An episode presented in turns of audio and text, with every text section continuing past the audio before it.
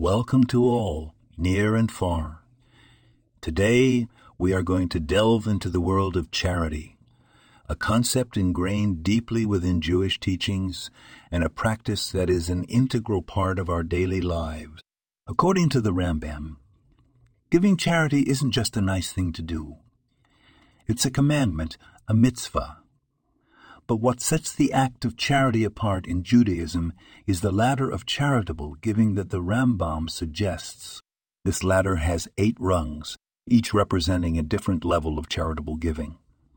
The highest level, giving to someone in need in such a way that they no longer need to rely on others, essentially giving someone the means to become self sufficient. This might be by giving them a job, loaning them money to start a business, or even by investing in their business. For the Rambam, the goal of charity isn't just to alleviate immediate suffering, but to eliminate the need for charity altogether. This powerful idea teaches us that in our everyday interactions, we should strive not just to give, but to empower. In this light, let's approach our acts of charity with a renewed perspective.